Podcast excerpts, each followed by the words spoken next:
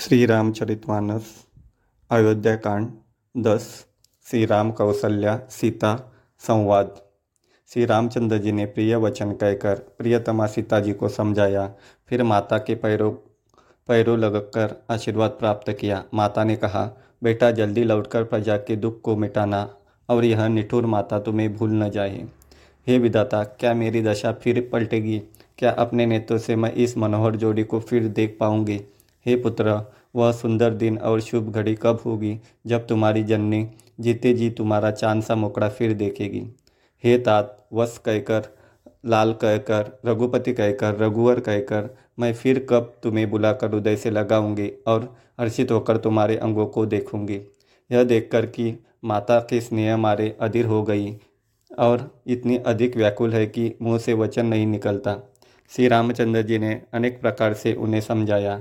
वह समय और स्नेह वर्णन नहीं किया जा सकता। तब जानकी जी सास के पाव लगी और बोली, हे माता, सुने, मैं बड़ी ही अभागिनी हूँ। आपकी सेवा करने के समय दैव ने मुझे वनवास दे दिया। मेरा मनोरथ सफल न किया। आप शोभ का त्याग कर दे, परंतु कृपा न छोड़िएगा। कर्म की गति कठिन है, मुझे भी कुछ दोष नहीं है। सीता जी के वचन सुनकर सास व्याकुल हो गई।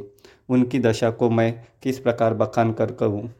उन्होंने सीता जी को बार बार हृदय से लगाया और धीरज धरकर शिक्षा दी और आशीर्वाद दिया कि जब तक गंगा जी और यमुना जी में जल धारा बहे, तब तक तुम्हारा सुहाग अचल रहे।